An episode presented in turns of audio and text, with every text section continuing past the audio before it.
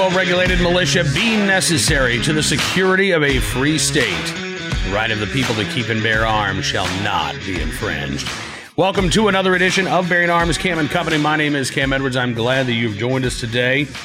It is a, uh, solemn anniversary. 19 years ago, terror struck in the United States. We're going to talk about one of the many heroes of that day a little bit later on in the program.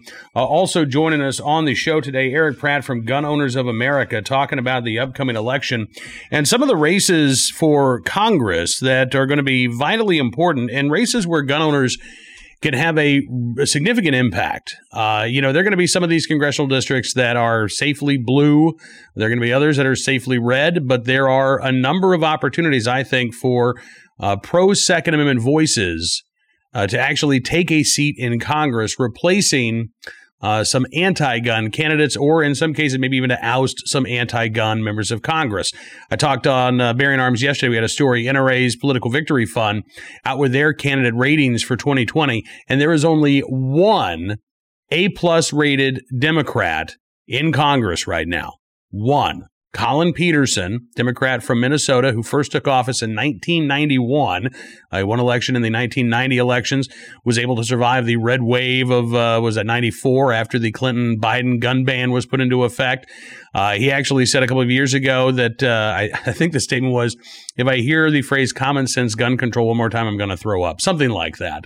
Uh, he is squaring off against an A-rated Republican, but uh, Collin Peterson getting the NRA's endorsement uh, there in uh, that Minnesota congressional district. Again, unfortunately, there just aren't that many pro gun Democrats around anymore. And as somebody who believes that the Second Amendment is safer and more secure when it is a nonpartisan issue, believe me, I would love to see more pro gun Democrats out there. I would love to go to the polls in November and really have a difficult choice to make between two candidates. All right, well, they're both great on the Second Amendment, and then I could maybe start to look at other issues. Unfortunately, that's not the case in Virginia's 5th congressional district, probably not the case in your congressional district. And uh, that's one of the other things we'll talk with Eric Pratt about.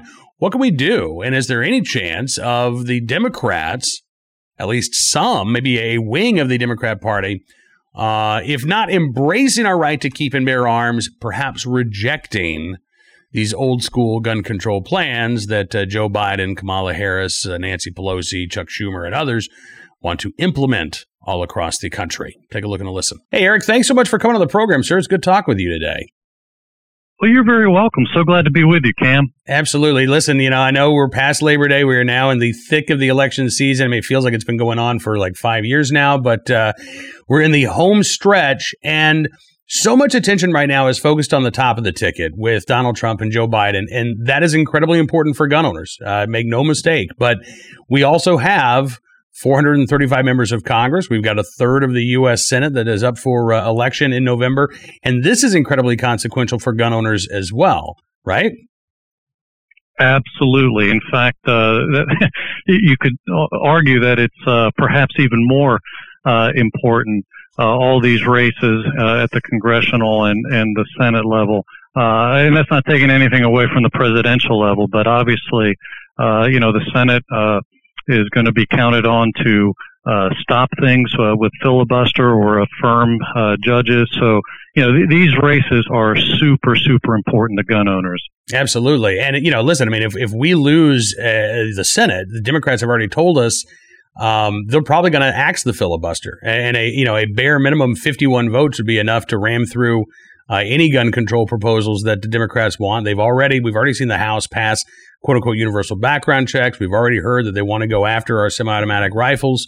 Uh, so these races really are critically important. And I know that Gun Owners of America uh, is getting involved in a lot of these races. You were recently out in Western Colorado.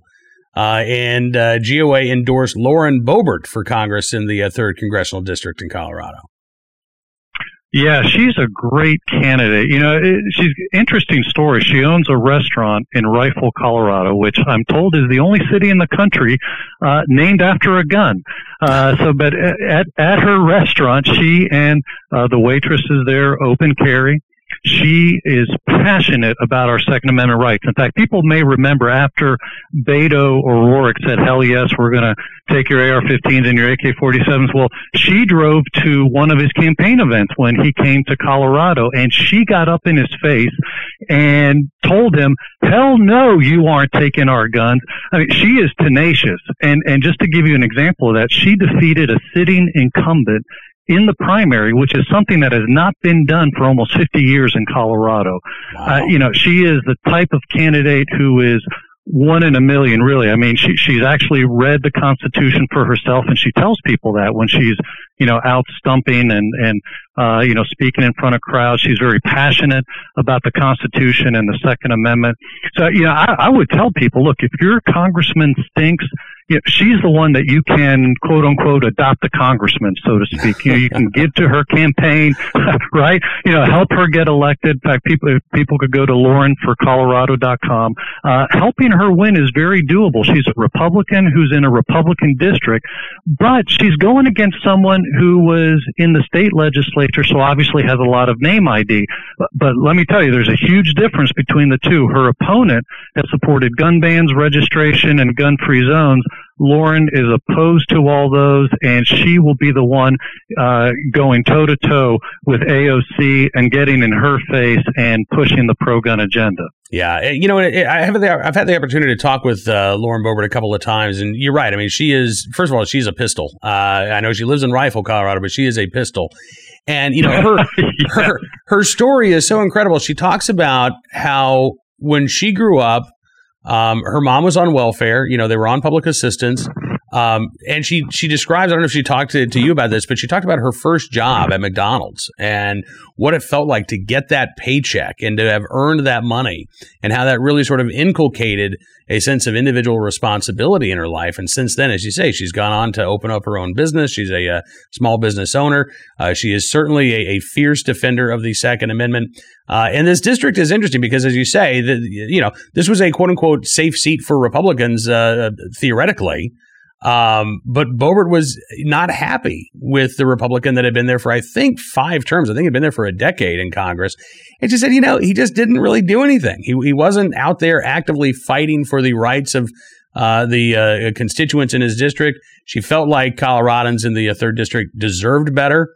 Uh, she didn't see anybody else stepping up to do the job. So she decided that she would do it. She won that nomination, defeating the uh, incumbent in the primary. And yeah, I think this is going to be a, a, race to watch because Democrats, I think, are terrified of Lauren Boebert. Uh, gun control groups absolutely despise her, so they're you know trying to pour in some uh, resources to make this uh, as competitive as possible and maybe try to uh, to, to you know score an upset uh, in November. We've also got in the western states um, a very important Senate seat. We were just talking again about the importance of the Senate uh, you know, doing things like uh, being able to block these uh, anti-gun bills. So in Montana, the Senate race is between the incumbent Steve Daines, Governor Steve Bullock, who is Eric. I mean, he's out there trying to portray himself as some sort of Second Amendment stalwart right now, which is crazy. Right, and that's exactly how the governor got elected. Uh, yes, for Steve Daines let me tell you, for GOA, this is the most important race in the Senate, and it's certainly one of the most contested races in the country. And it's as you, you just mentioned, because his opponent is the sitting governor, so he obviously has a lot of name ID. Both candidates obviously have won statewide races. Uh, you know, Montana is somewhat unique because while it's very pro-gun, they will vote for a Democrat who feigns support for the Second Amendment, and that's exactly the case uh, with the governor who got elected championing gun rights. However, since then he vetoed constitutional carry. He's come out in support of a semi-auto and magazine ban. He favors red flags, age restrictions. I, he's just he's really come out and shown his true colors. So, on the one hand, you would think uh, that that would give Daines the advantage because again, it is a very pro-gun state. Uh, and you know, Daines not only is he pro-gun, he is a pro-gun leader. He has co-sponsored legislation like uh, concealed carry, reciprocity. He voted to repeal Obama gun control when that came up for a vote early uh, in uh, 2019. Uh, or sorry, 2017, he supported uh, the pro-gun judges that Trump has nominated, like Gorsuch and Kavanaugh. But I think even more importantly, Daines has opposed the the so-called gun control light that's been supported by Republicans. You know, those who followed UA might remember the fixed NICS, which would result in more veterans and seniors being thrown into the NICS system. Well, most Republicans supported that along with all the Democrats, but Daines voted no on that. I, I tell you, Cam, if we had 10 more senators like Daines, it would be a, maybe even five more, it would be a totally different Senate. Uh, but all to say, we cannot lose him to a closet anti-gunner who obviously is no longer in the closet. I mean, he, Bullock has, has made his views clear. Uh, but yeah, this is a really key race that we have to retain Steve Daines in the Senate. Uh, you know, another uh, key Senate race where you talk about retaining a, uh, a pro Second Amendment senator uh, out in Arizona, Martha McSally uh, squaring off against Mark Kelly. Gabrielle Giffords' husband, obviously, you know, the co-founder of Giffords. he, he too is sort of portraying himself as a quote unquote responsible gun owner just interested in common sense gun safety laws. Uh, but you look at the record between Martha McSally and what Mark Kelly would actually want to change in terms of the gun laws that are on the books, the the the restrictions and the infringements on our right to keep and bear arms that would be coming, uh, you know, likely even uh, introduced or sponsored uh, by Mark Kelly if he were to get elected. This is another key race. It really is, Cam. And unlike the other races where it involves uh, either maintaining a pro-gun leader or getting a pro-gun leader, and I mean Martha McSally, I mean she's not going to be, you know, your, your pro-gun leader. Uh, I mean she, you know, obviously she's going to follow uh, the, the pro-gun line most of the time. The, the real issue is that she's going up you know, uh, against Mark Kelly, as you pointed out. I mean, if Mark Kelly wins, it would be like having Michael Bloomberg in the Senate.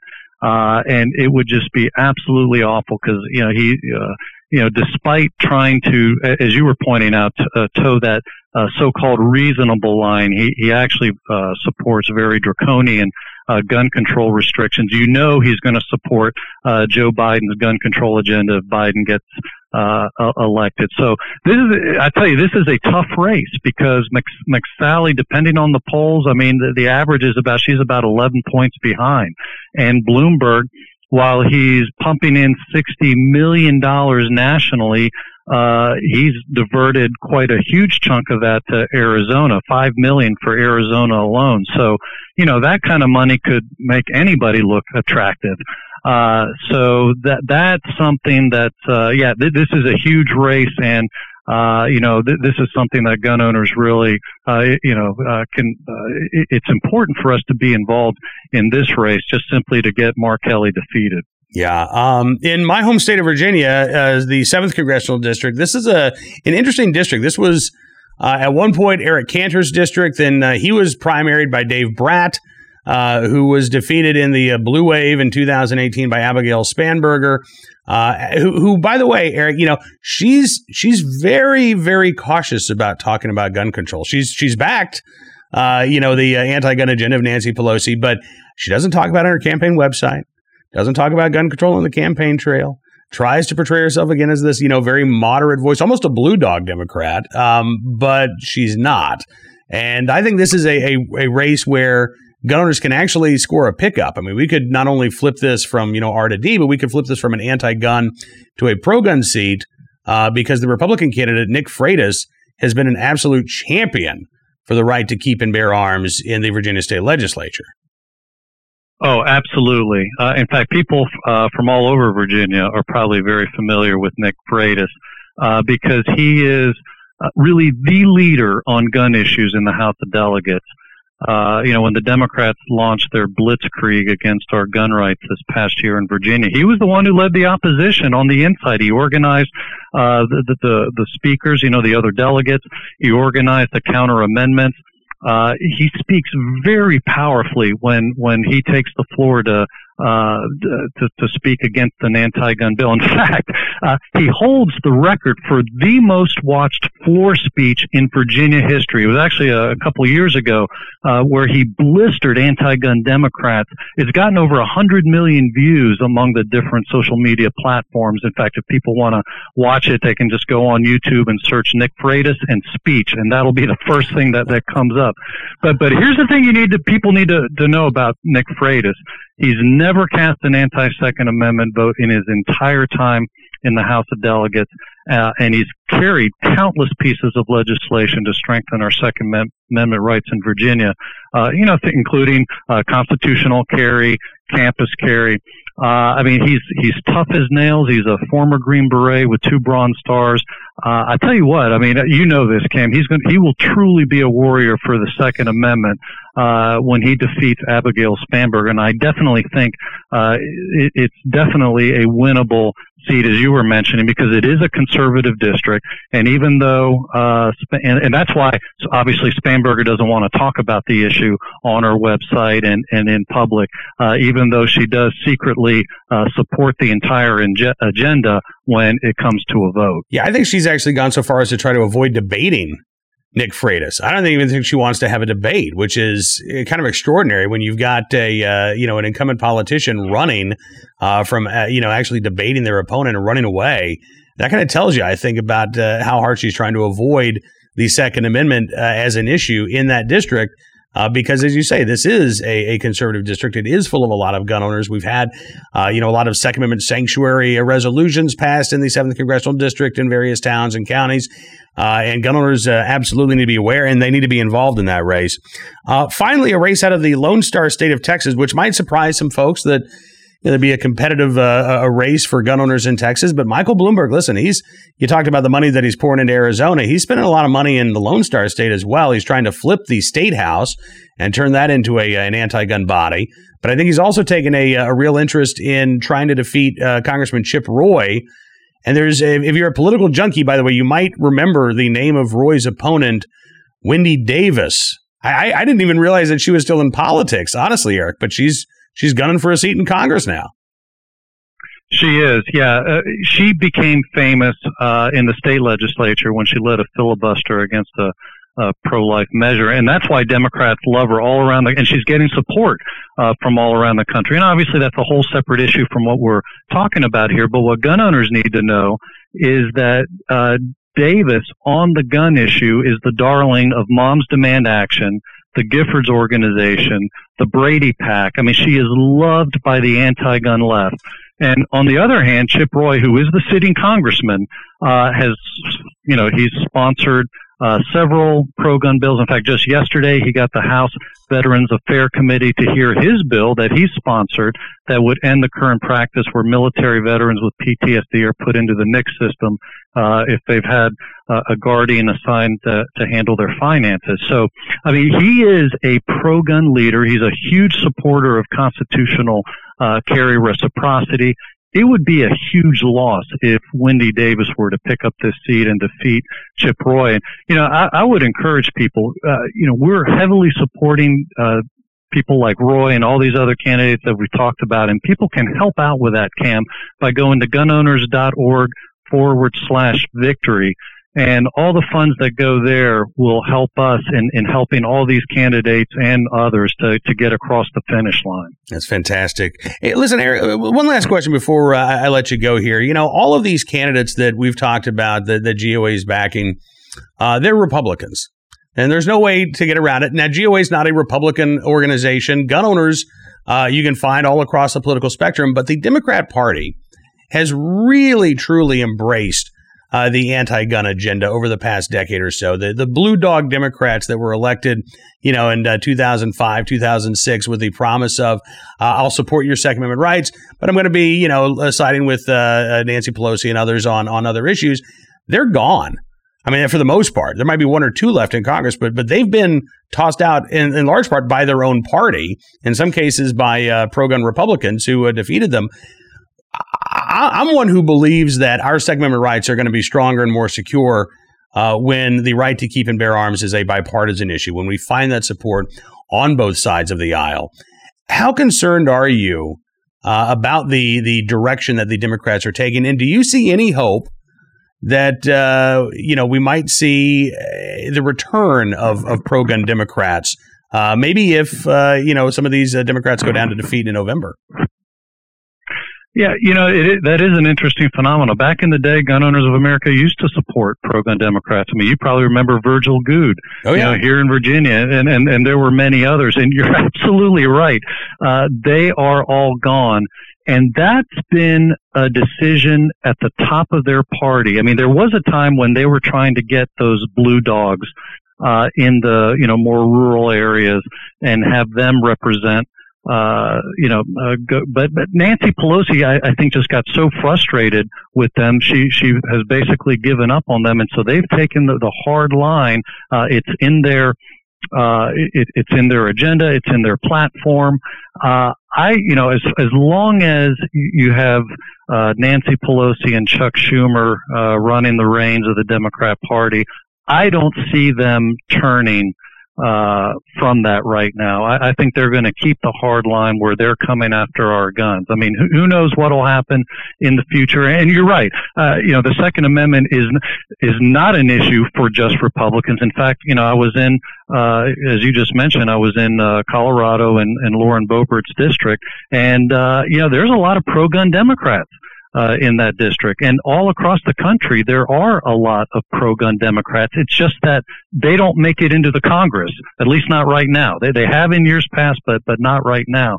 Uh, but I tell you what, what the, the thing that's encouraging is that the gun issue is a strong enough issue uh, because it's a freedom issue, you know, freedom from tyranny, uh, the ability to protect yourself, uh, that people will vote on that issue alone and they will put their, their party aside. And so you will have people cross, uh, party lines to vote on the gun issue. In fact, you may remember back in 2013, after Colorado passed a slew of gun control, they actually recalled uh, in in that district uh, there in Colorado at the state level, they recalled uh, several uh, state senators and kicked them out of office.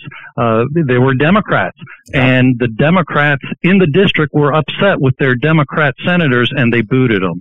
So yeah, uh, the gun issue is a very powerful issue, and I think it, it's going to make a, a, big difference uh, here in this election. No president has yet won actively campaigning uh, against our gun rights, and I don't see that changing uh, this year either.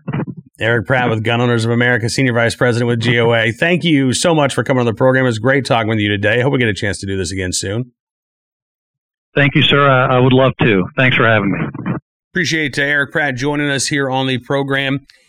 You know, normally this is the time where we do the um, good deed of the day. We do our armed citizen story. We do our recidivist report. But given that this is the uh, 19th anniversary of the attacks on 9 11, uh, I wanted to take just a minute to talk about one of the many, many heroes of that day. Uh, I didn't know anybody personally who died on 9 11, but about four years ago, almost to the day, actually. Um, I had the opportunity to meet one of those heroes, at least online.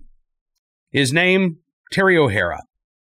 He's a member of the uh, New York Police Department, and uh, he contacted me on Twitter shortly after my wife was diagnosed with cancer. Uh, Terry was fighting his own fight at that point, uh, and had been fighting for about a year and a half. And he encouraged me and continued to do so in the uh, months ahead to stay in the fight.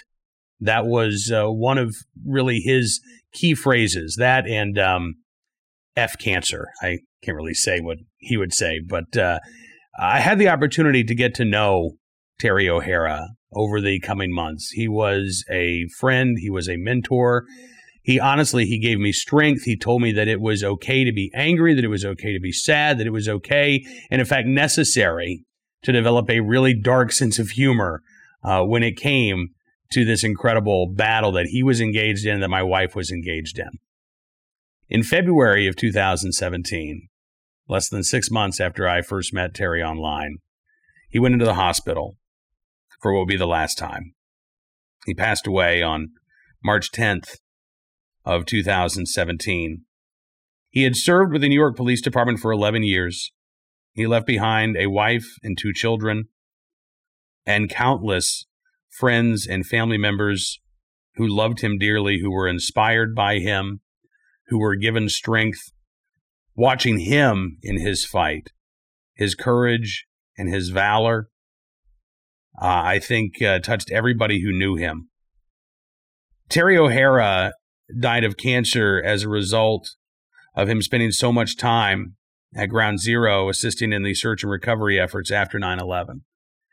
Like many members of the New York Police Department, the New York Fire Department, and other first responders, the effects of the attacks of 9 11 uh, were not immediately apparent to Terry O'Hara, but he too was a casualty uh, of that terror attack 19 years ago today. And Terry O'Hara is my hero, and he will not be forgotten. We should never forget. And I just wanted to take a couple of minutes to honor his memory, his life, and his valor. So if you are fighting right now, I'll give you the words of advice that Terry gave me four years ago stay in the fight, don't give up. That is going to do it for this edition of Bearing Arms Cam and Company. I want to thank you for being a part of the program. Hope that you have a good weekend. Maybe get a chance to do a little uh, shooting, a little plinking, get out to the range. Fingers crossed. Maybe you can find some ammo. We'll be back on Monday with more of the latest Second Amendment news and information from all across the nation. But in the meantime, be well, be safe, be free, and we'll see you soon with another edition of Bearing Arms, Cam and Company.